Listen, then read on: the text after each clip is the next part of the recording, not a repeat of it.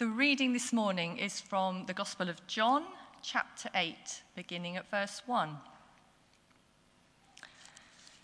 Jesus went to the Mount of Olives. At dawn, he appeared again in the temple courts where all the people gathered round him, and he sat down to teach them.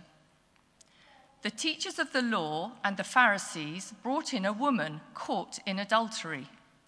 They made her stand before the group and said to Jesus, Teacher, this woman was caught in the act of adultery. In the law, Moses commanded us to stone such a woman. Now, what do you say? They were using this question as a trap in order to have a basis for accusing him. But Jesus bent down and started to write on the ground with his finger. When they kept on questioning him, he straightened up and said to them, Let any one of you who is without sin be the first to throw a stone at her. Again, he stooped down and wrote on the ground. At this, those who heard began to go away, one at a time, the older ones first, until only Jesus was left, with the woman still standing there. Jesus straightened up and asked her, Woman, where are they? Has no one condemned you? No one, sir, she said. Then neither do I condemn you, Jesus declared. Go now and leave your life of sin. This is the word of the Lord. Thanks be to God.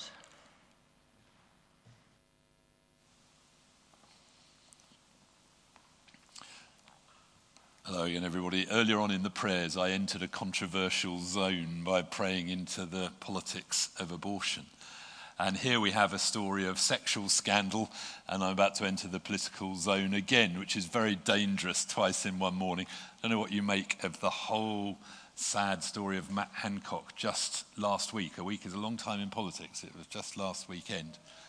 And uh, the affair he had, uh, but he lost his job not for that, but for contravening the social distancing. And the world around us doesn't seem to be too upset about the affair he had. Uh, and scandal, sexual ethics, what's the right thing to do, different traps all come to the fore with this story. I wonder what Jesus would say if Matt Hancock was presented to him or others involved in this. Uh, what we do know is what Jesus did with this woman that was presented to him. I think a very remarkable woman. She's committed adultery, it seems, all by herself. That's very, very impressive. Where on earth was the man?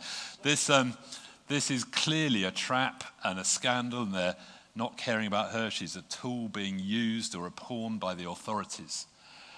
Uh, what does God say to us at St. Paul's? What does God say to you as an individual when we come across these situations, some of which are asked to trip us up, and some of which we encounter people who are very vulnerable indeed? So let's pray that God would speak to us this morning.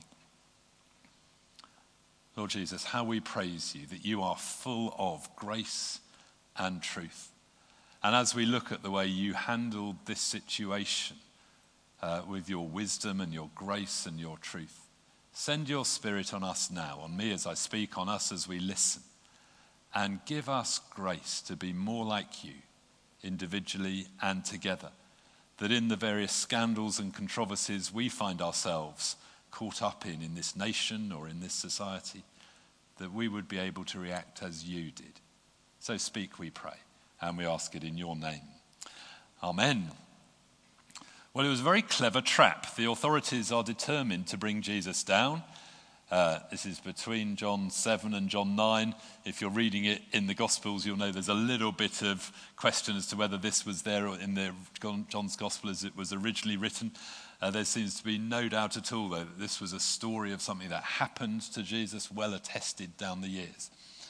Uh, the authorities are trying to trap Jesus. They know he's coming into the temple courts to teach every morning, and early in the morning he's there teaching again. And they bring her this woman. Uh, they bring him this woman. Let's just read the story again, verses 3 to 5, if we put those up. The teachers of the law and the Pharisees brought in a woman caught in adultery. They made her stand before the group and said to Jesus, Teacher, this woman was caught in the act of adultery. in the law, Moses commanded us to stone such women. Now, what do you say? It's a very clever trap. If Jesus says, yes, the law of Moses is right, adultery is terrible, and the punishment there is stoning, uh, then he doesn't seem to be the teacher of grace and forgiveness and mercy and compassion that he's become so popular for. And if he upholds the law of Moses and the death sentence there, then all, what happens to all that grace and forgiveness and love and mercy? On the other hand, if he says no, she shouldn't be stoned, well, then he's clearly not, not upholding the law of Moses. And the teachers can say, well, he's clearly not from God. He's contradicting the Bible as we've got it.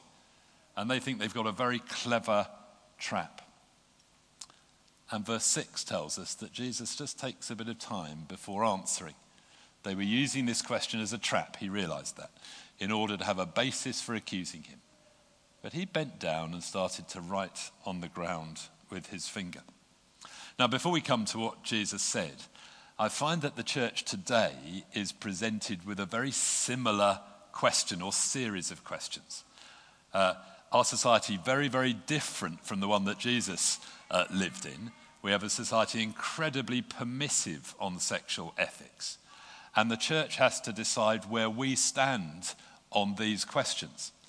And often the way the question gets asked us, whatever we say feels wrong. If we uphold the law of God in the scriptures, that feels harsh. If we let go of it, then we've let go of what the scriptures teach, and we might as well pack up and go home if we're doing that. How do we answer the questions that come before us?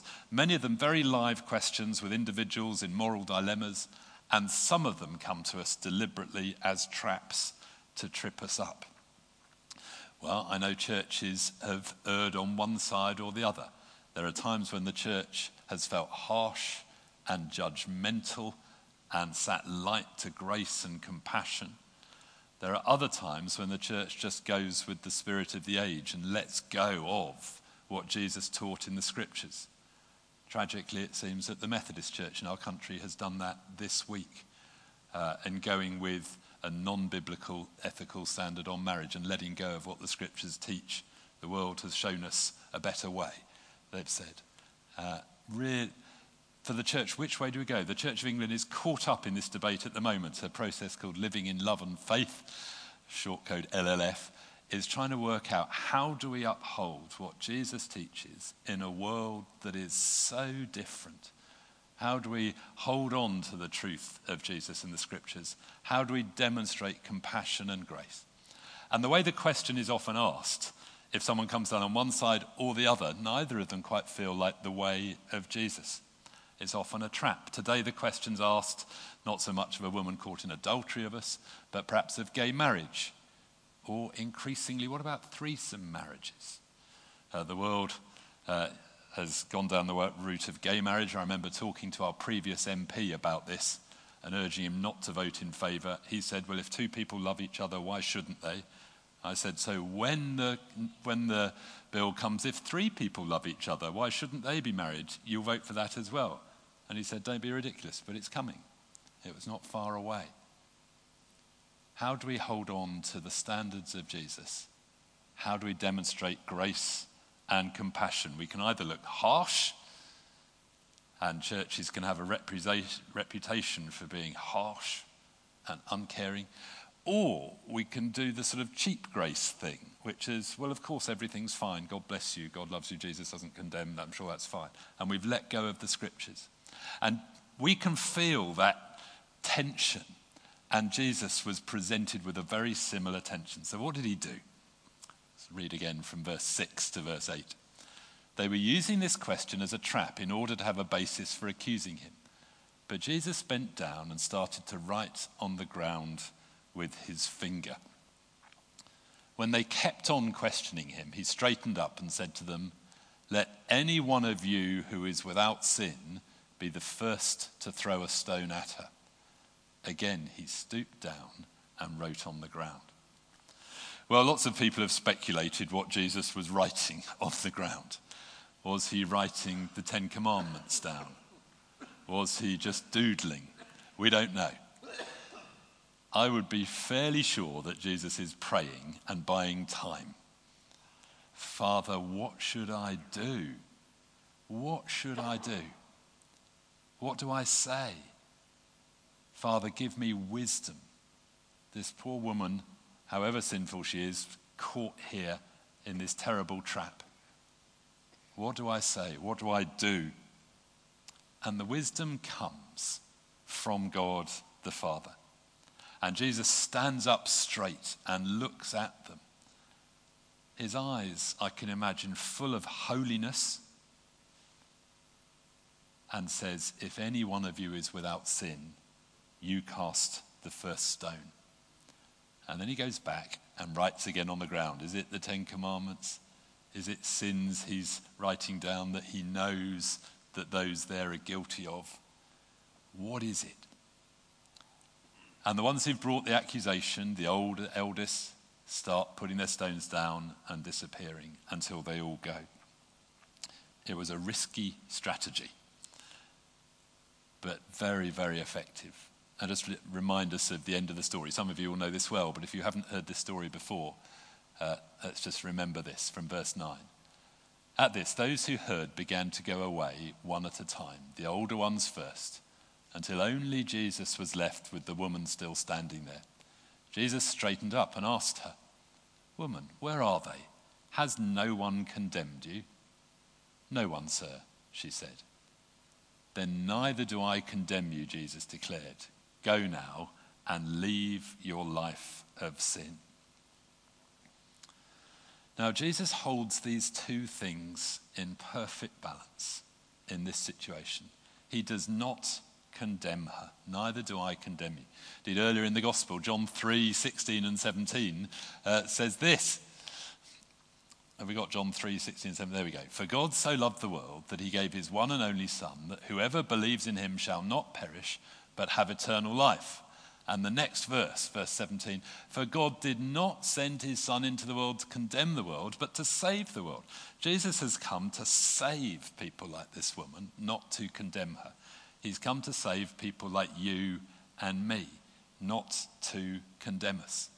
He's come, he will pay the price for your sin and mine and this woman and everybody's when he dies on the cross. He's not come to condemn. But neither has he come to condone sin. And too often today, I hear people saying, Jesus didn't come to condemn, therefore it's all fine. But Jesus doesn't condone the sin either. And he says to her in verse 11, Neither do I condemn you, but go now and leave your life of sin. We are not to condone sin either. Holiness matters, marriage matters. God is a God of love and faithfulness, and adultery is a terrible, terrible sin, so destructive in its effects. And that Hancock affair, that's two families, six children, friends, and knock on, devastated. As throughout our society, people devastated uh, when marriages break down. God is a God of love and faithfulness. We've been made in his image, and we are to love in a faithful way to reflect that. Now, we are to follow the way of Jesus, and that means we are not to condemn people, nor are we to condone sin. And how we do both of those together is the really difficult thing. We need more than the wisdom of Solomon, the wisdom of Jesus. We're not to be judgmental, we're not to be like the Pharisees or holier than thou, but nor are we to condone sin. God's standards are clear in the scriptures, and sexual morality is clear in the scriptures that God's intention for marriage is a man and a woman for life or for singleness. Those are the two estates that are blessed and honored by God. And Jesus and Paul were both single and demonstrate a full life. Now, our world is very different from Jesus' world, as I said earlier. In there, there's this harsh application of the law. Today, it's an anything goes. And we need to tread the way of Jesus, not condemning, and not condoning. And it's so hard to get this right. I remember preaching a series on this, gosh, it must be five years ago now. I still stand by those sermons. They're headed Godly Relationships if you want to look them up. But I remember how difficult it is to tread a balance of being clear on the scriptural truth, uh, both with grace and compassion. And I think at the time when I preached that, I was a bit too defensive. God is good, and he, He's made us in His image, and His word is for our good that we would flourish. And in holding these two together, let me give uh, not condemning and not condoning, we need to be including everybody who comes. Jesus did not exclude this woman. Everybody is welcome. Jesus invites all. Doesn't matter who you are male or female, old or young, black or white, rich or poor, heterosexual or homosexually oriented, whatever categories we want to everyone is welcome. We need a radical inclusion and welcome of everybody. But we also need an ethical exclusivity because Jesus is not inclusive ethically. He doesn't say, however you choose to live is fine. He calls people to repent and to lead a holy life, and his way is a narrow way, and his morality and ethics are very tight and exclusive. And we need somehow to have this radical inclusivity where people feel welcome, and at the same time, a call to an ethical exclusivity that is the holy way, that is so difficult to tread this balance. Uh, and in our world today, where people say, if you don't approve of what I do, I don't feel welcome, that's really difficult. Because we need to welcome people and then challenge people to leave their life of sin. That's how Jesus did it. Uh, Jesus died for the sins of everybody, including this woman caught in adultery and the man who we don't know whether he was just let off or whether he ran quicker than they could catch him. We don't, we don't quite know. Uh, the story doesn't tell us. But Jesus is there with the woman. I'm not going to condemn you, but then nor am I going to condone this sin. And in this area of sexual morality, Jesus is so uh, challenging. You remember the Sermon on the Mount, Matthew 5 27 to 30. Jesus says this You've heard it said, Don't commit adultery. But I tell you that anyone who's looked at a woman lustfully has already committed adultery with her in his heart, and obviously the other way around as well. Jesus takes not just the action, but the thoughts that lie behind it. Uh, the same with murder. It's not just a question of don't murder, but don't hate. And Jesus intensifies the moral challenge and holiness. And yet there's this radical inclusion of people. Uh, in today's hot debates, some people say Jesus never mentioned homosexuality specifically. No, but he did mention sexual immorality, which included that, known well at the day. So, for example, Mark 7 20 to 23 says this Jesus says, What comes out of a person is what defiles them. From within, out of a person's heart, that evil thoughts come sexual immorality, theft, murder, adultery, greed, malice, deceit. Uh, lewdness, envy, slander, arrogance, and folly. All these evils come from inside and defile a person. The word sexual immorality, porneia, the word we get pornography from, includes any sexual behavior that is outside heterosexual marriage, either before it, or outside it, or after it, or homosexual sex. Or, it's very, very exclusive ethically, and Jesus upheld that at the same time as demonstrating this radical welcome. Jesus says, Come as you are. You don't have to get sorted before you come. Whereas so often people feel they have to have their life together before they come to church. But then he says, But you don't stay as you are. Repent and follow his narrow road. And how we do this both and is so difficult to be inclusive in our welcome and exclusive in our ethics. Some churches really good on the ethical side uh, and holiness and following Jesus, but often it feels harsh. Other churches really good on the welcome, but in Bonhoeffer's phrase, it's cheap grace because there's no challenge to holiness. How do we do both? Uh, I've genuinely had those conversations with people on the fringe of the church. Think of one person uh, on the edge of the church who I had a conversation. He looked me in the eye and said, Unless you approve of what I'm doing, I don't feel welcome. And I'd say, You are welcome. But Jesus says, Leave your life of sin. Uh, and she chose not to come. But how do we do this in the way of Jesus that is so winsome? We need God's Holy Spirit. We need to be clear that the scriptures are the word of God and that they are for our good. We need to uphold God's teaching on sexual morality and be gracious and welcoming. The world says it's not possible. the world does not really judge Matt Hancock for his affair, it's for the standards of the virus uh, and the social distancing. The world says it's not possible. If people feel this sexual urge strongly, they should be free to express it. That's not the way of Jesus.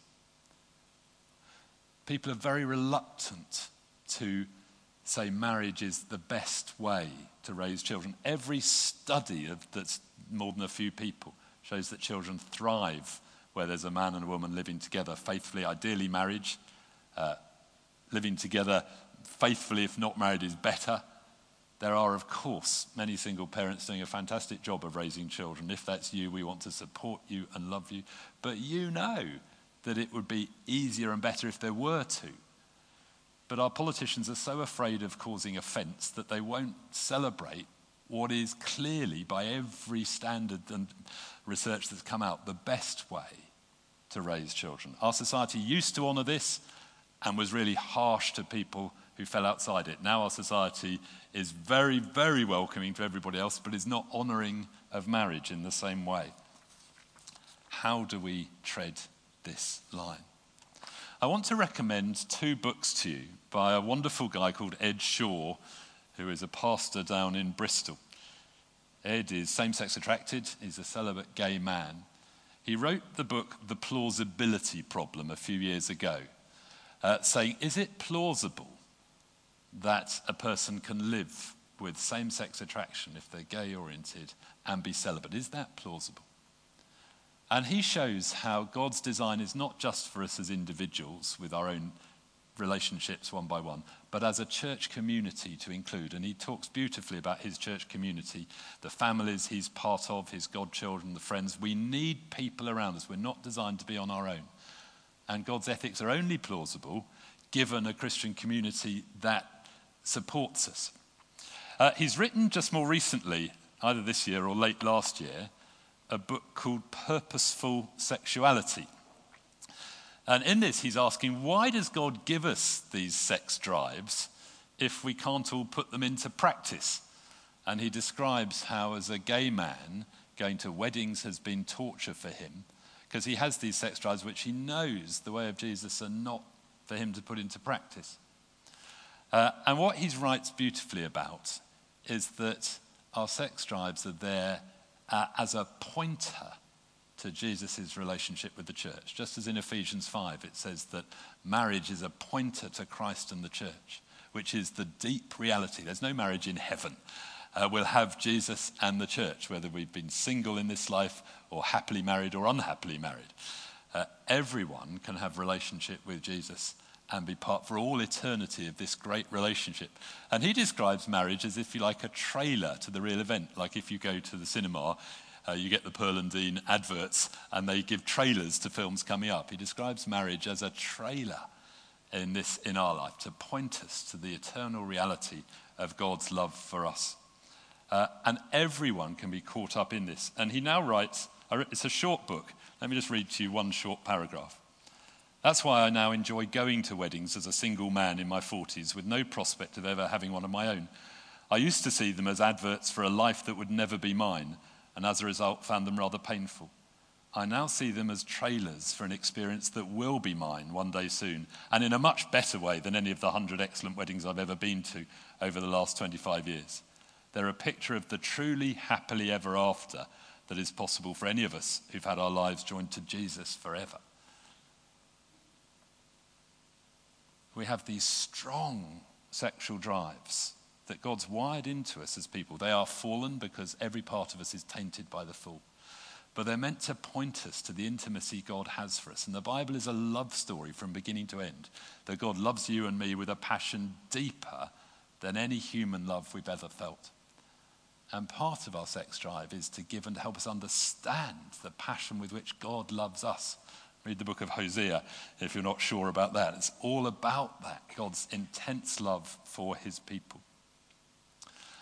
Uh, I need to stop now, go on for hours in this. This is the world we're caught up in. This is a current debate in the Church of England and for all churches. How do we do grace and truth? How do we not condemn and not condone? We're out of step with society on this, and in, as in so many ways, because we follow the way of Jesus. It's a narrow path. But we mustn't be silent out of fear of causing offense. But we do need the wisdom that Jesus shows. Father, how do we address this situation?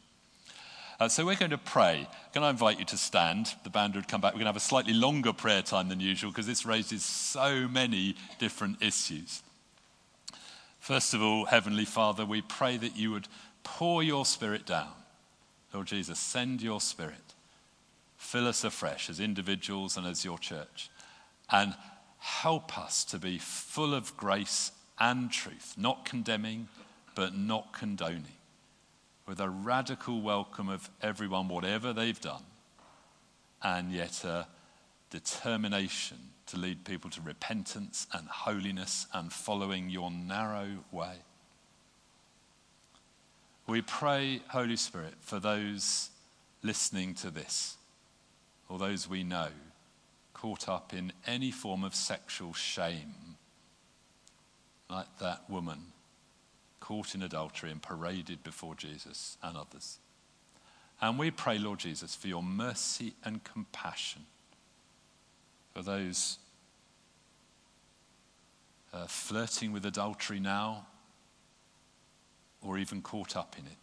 We pray, Lord, for you to say you don't condemn, but you're not going to condone. Leave the life of sin. For those caught up with the shame of pornography. For any who have had abortions and are still wrestling with all the guilt and shame many years later. Lord Jesus, give us grace to welcome, to demonstrate your compassion and forgiveness, and for you to restore to wholeness we thank you that with you there is no condemnation. You are a God of forgiveness and grace. But we bow before you and acknowledge your standards are so pure and we all fall short. Have mercy upon us. We pray for our single people among us, whether heterosexual or homosexual, in how to honor you. We pray for good relationships, for a really close church family, for good friendships for those you call to stay single, to be true to you, for those you call to marriage, to be faithful in their marriages, for a church, for our church to be a place of deep love and friendship. And we thank you that for all of us, whatever our orientation, whatever our experience, you invite us into relationship with Jesus for all eternity, where there will be no more suffering and no more sin and no more shame. Give us courage to speak for Jesus and point to him. Forgive us for being silent out of fear of causing an offense. Give us wisdom when to speak and when not to. And for our wider Church of England, in this debate on how to live with love and faith, we pray that for grace to hold fast to the truth of the scriptures as the Word of God, and to do it in such a way that there is no condemnation but grace. So come, Holy Spirit. Let's just keep a moment of quiet before Him.